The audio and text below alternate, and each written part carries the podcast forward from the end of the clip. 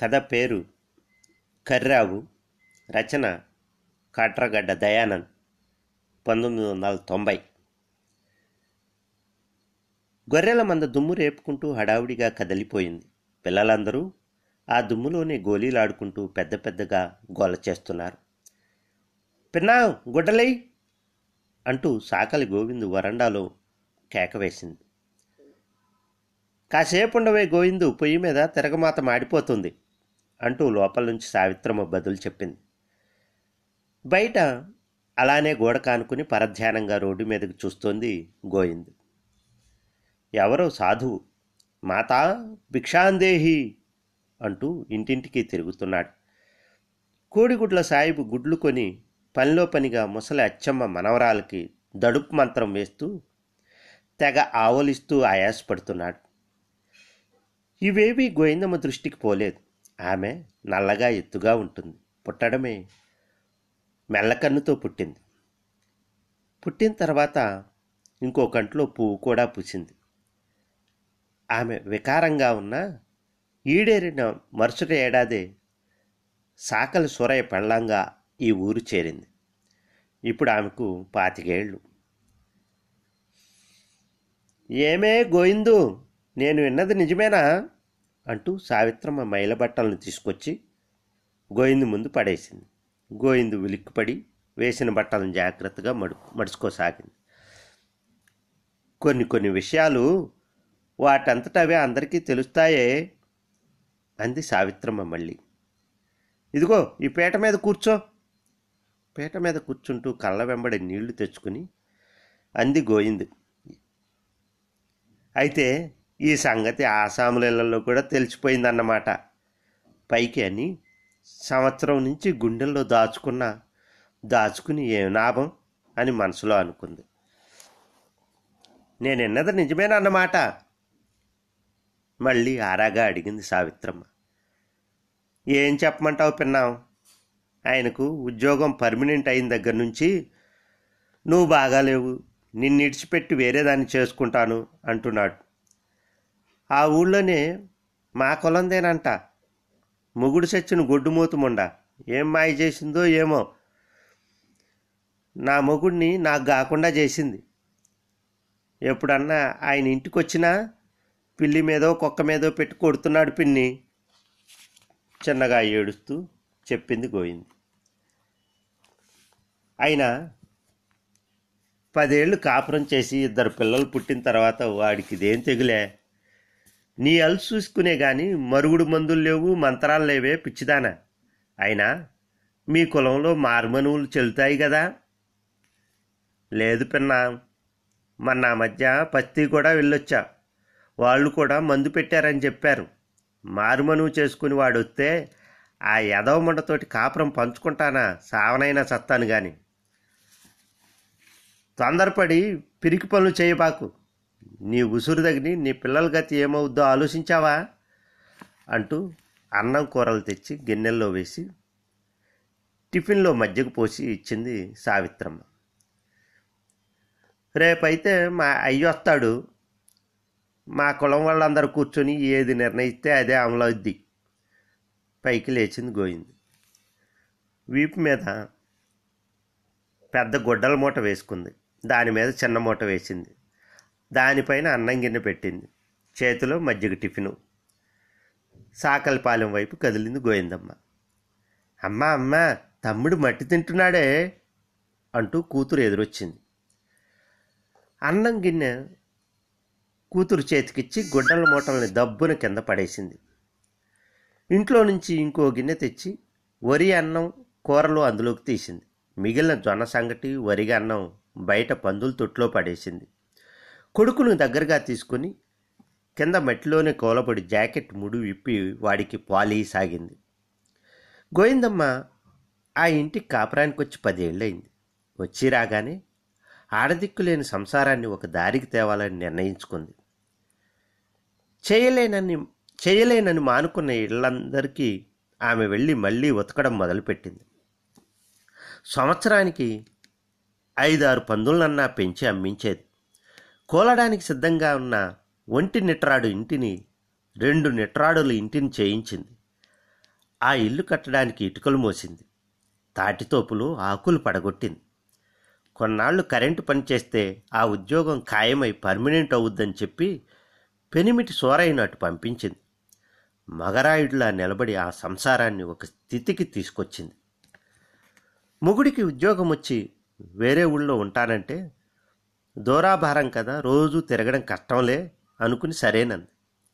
ఆ తర్వాత సూరయ్య అక్కడెవరినో ఉంచుకోవడం, ఇంటికి సరిగ్గా రాకపోవడం, వచ్చినా గోవిందుని కొట్టడం, నిన్ను వదిలేస్తాననడం.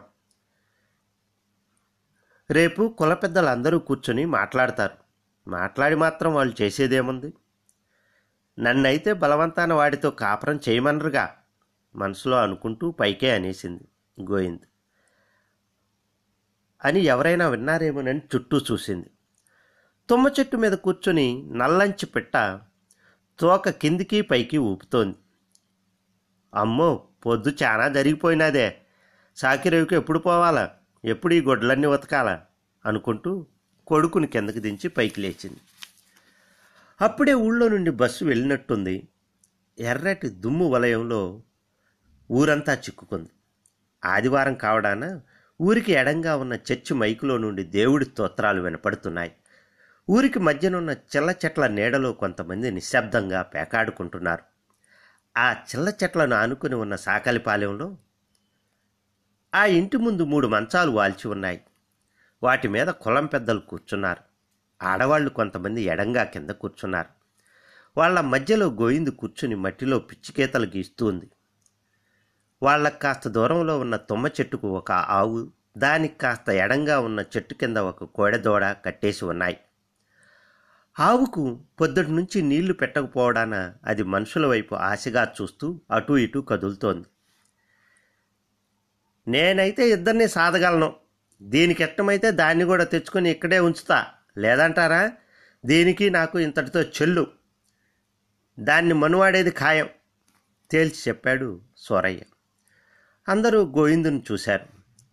ఆమె ఏదో గొణిగింది. దాన్ని తర్జుమా చేసి ఇంకొక ఆమె, అది సావనైనా సత్తదంట కానీ ఇంకొక ఆడదానితో మొగుడిని పంచుకోనని అంటోంది అంది. అట్టాగైతే తెగతెంపులు చేసుకోవడమే మంచిది మగాళ్ళలోంచి ఎవరో అన్నారు. తెంపితే తెగడానికి ఇదేమన్నా ఐదు రోజుల బంధమా ఆడవాళ్లలో నుంచి వినవచ్చింది. వాడు నాకు ఇష్టం లేదంటే అది మాత్రం ఎన్నాళ్ళు కాపురం చేసుద్ది, రేపు వాడేదైనా కోపంతో అఘాయిత్యం చేస్తేనో ఎవరో ప్రశ్నించారు. తర్జన భర్జనలు జరిగాయి. కుల పెద్దలందరూ అవతలకు వెళ్ళి ఏదో మాట్లాడుకుని వచ్చారు. వచ్చి ఈ పదేళ్ల వాళ్ళ బంధాన్ని పుట్టుక్కుమని తెంపేశారు. గోవిందమ్మకు సూరయ్యకు ఆ రోజుతో ఏ సంబంధము లేదని తేల్చారు. ఆమె కట్నంగా తెచ్చిన వెయ్యి నూట పదహారులు గిన్నెలు గ్లాసులు ఏమన్నా ఉంటే అవి వెనక్కిస్తామన్నారు. గోవిందు ఆడది కాబట్టి ఎదుగొచ్చిన ఆడపిల్లను ఆమెతోనే ఉంచాలన్నారు.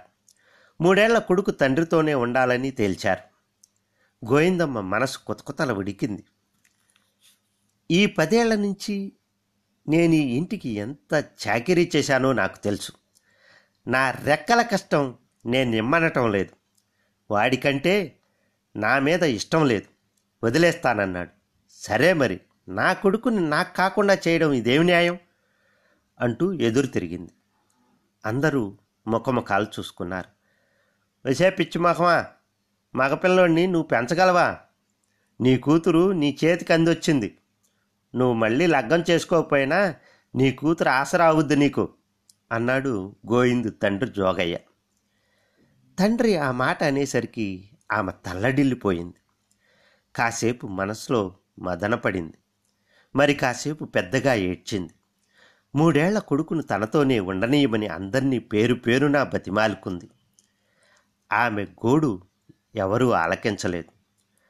జోగయ్య కాసేపటికి, పిల్ల పెద్దదై పెళ్ళిడికొస్తే దాని బాధ్యత తండ్రి చూడాలని పట్టుపట్టాడు. దాని మీద నలుగురు నాలుగు మాటలు అన్నారు.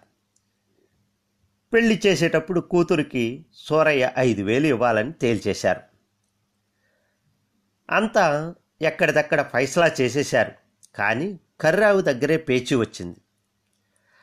అది కూడా కర్రావు దగ్గర కాదు, దాని కోడదోడ దగ్గరే. కాపురానికి పంపేటప్పుడు జోగయ్య కూతురుతో పాటు కర్రావుని పంపాడు. అక్కడికొచ్చాక నాలుగు ఈతలు ఈనింది. ఇది ఐదో ఈత. జోగయ్య మనవడు అల్లుడి దగ్గర ఉండటానికైతే ఒప్పుకున్నాడు, కానీ కర్రావుతో మాత్రం కోడెదోడ రావాలని పేచి పెట్టాడు.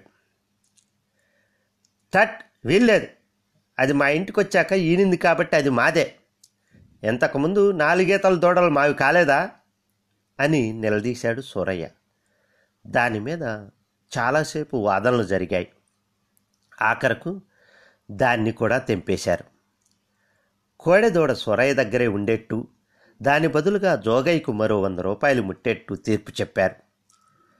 అంతటితో వాళ్ళు ఆ సమస్యను పరిష్కరించి పైకి లేచారు. మూడు గంటల బస్సు వచ్చి వెళ్ళింది. సూర్యుడి వేడి ఇంకా తగ్గలేదు. ఎక్కడా ఒక్క ఆకు కూడా కదలాడడం లేదు.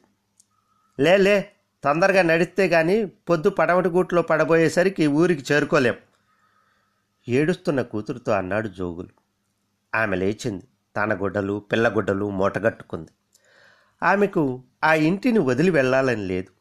తన రెక్కలు నరికి ముక్కలు ముక్కలు చేసి కట్టిన ఇల్లు, నవమాసాలు మూసి కన్న కొడుకుని వదిలి వెళ్ళాలంటే ఆమె తల్లి మనసు ఒప్పుకోవడం లేదు.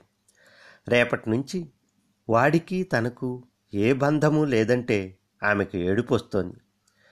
చివరిసారిగా కొడుక్కి పాలిచ్చింది. వాడి ఒళ్ళంతా తనివితేరా తడిమింది. ఏడుస్తూనే వాడిని ముద్దులతో ముంచెత్తింది. ఆమె ఎందుకేడుస్తుంది అర్థం కాక పసివాడు వాడు కూడా ఏడ్చాడు. వాణ్ణి లోపలికి ఈడ్చుకెళ్ళాడు సూరయ్య. జోగయ్య ఆవుకు నీళ్లు పెట్టి మెడకు గుదిబండ కట్టాడు. మెడతాడు పట్టుకుని బయలుదేరాడు. వాళ్ల వెనక ఊరి నుంచి వచ్చిన మరో ఇద్దరు, కూతురు చేయి పట్టుకున్న గోయిందు కదిలారు. కర్రావు కదలడం లేదు. రెండడుగులు ముందుకేస్తే ఒక అడుగు వెనక్కేస్తోంది. కోడెదూడ మెడతాడు గుంజి పట్టి కాళ్ళు నేలకు తొక్కిపట్టి చెవులు రిక్కించి తల్లినే చూస్తోంది. ఒరేయ్, ఇది వచ్చేటట్లేదు, కర్రతో రెండు తగిలి అన్నాడు జోగయ్య. వెనక ఉన్నవాళ్ళు గట్టిగా అదిలించారు. అయిష్టంగానే ముందుకు కదిలింది ఆవు. ఊరు దాటారు, హరిజనవాడ దాటారు. ఇక గ్రామ బొడ్డురాయి దాటుతారనగా అప్పుడు కొమ్ము విసిరింది కర్రావు. విసిరి పక్క చేలోకి ఒక్క గెంతు గెంతింది.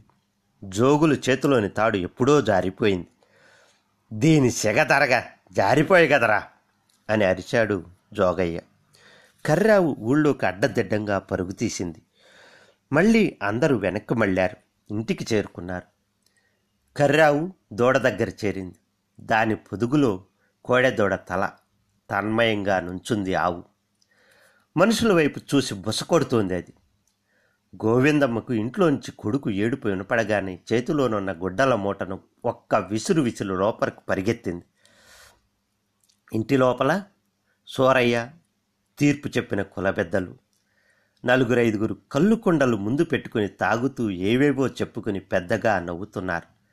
అవతలగా ఏడుస్తూ పసివాడు తల్లిని చూసి పరిగెత్తుకుంటూ వచ్చి పాల కోసం కొంగులు ఆగుతున్నాడు. ఆమెకు అంతా అర్థమైంది. వాడిని ఒక చేత్తో దగ్గరకు తీసుకుని ఆమె నిలువెల్లా ఊగిపోతూ ఒరేయ్ అంది. ఇప్పుడు ఆమె అసిరమ్మలాగానో అంకాళమ్మలాగానో ఉంది. సూరయ్య కుల పెద్దలు ఇంట్లో నుంచి పరిగెత్తుకొచ్చారు. వాళ్ళు ఆమెను చూసేసరికి సగం మైకం దిగిపోయింది. జోగులు ఉలిక్కి పడ్డాడు. ఒరే అయ్యా, నువ్వు తెలిసేసేసావో తెలియక చేశావో, వీళ్ళు డబ్బు మాయలో పడ్డారో సారాయి మాయలో పడ్డారో, నా బతుకులు నిప్పులు పోశారు. తెల్లారేసరికి వాడు పెళ్లి చేసుకోగలడు, కానీ నా కొడుకును నాకు కాకుండా చేసి నా గొంతు నిలువునా కొయ్యాలని చూశారు. ఇదిగో ఇప్పుడు నా కొడుకు నాతోనే ఉన్నాడు, ఇక మీదట కూడా ఉంటాడు. ఎవడడ్డొస్తాడో రండి అంటూ కొడుకుని సంకలోకి ఎత్తుకుని కూతురికి గుడ్డల మూట ఇచ్చి ఒరే అయ్యా, కోడెదూడ మెడతాడు విప్పు, ఆవు దగ్గరే దూడ ఉండడం ధర్మం అంది జోగులతో. కాసేపటికి గోయింద్ కొడుకునెత్తుకుని ముందు నడుస్తుంటే ఆమె వెనక ఆవు, దూడ ఎవరూ పట్టుకోకుండానే నడుస్తున్నాయి. వాటి వెనకే జోగయ్య మిగతా వాళ్ళును.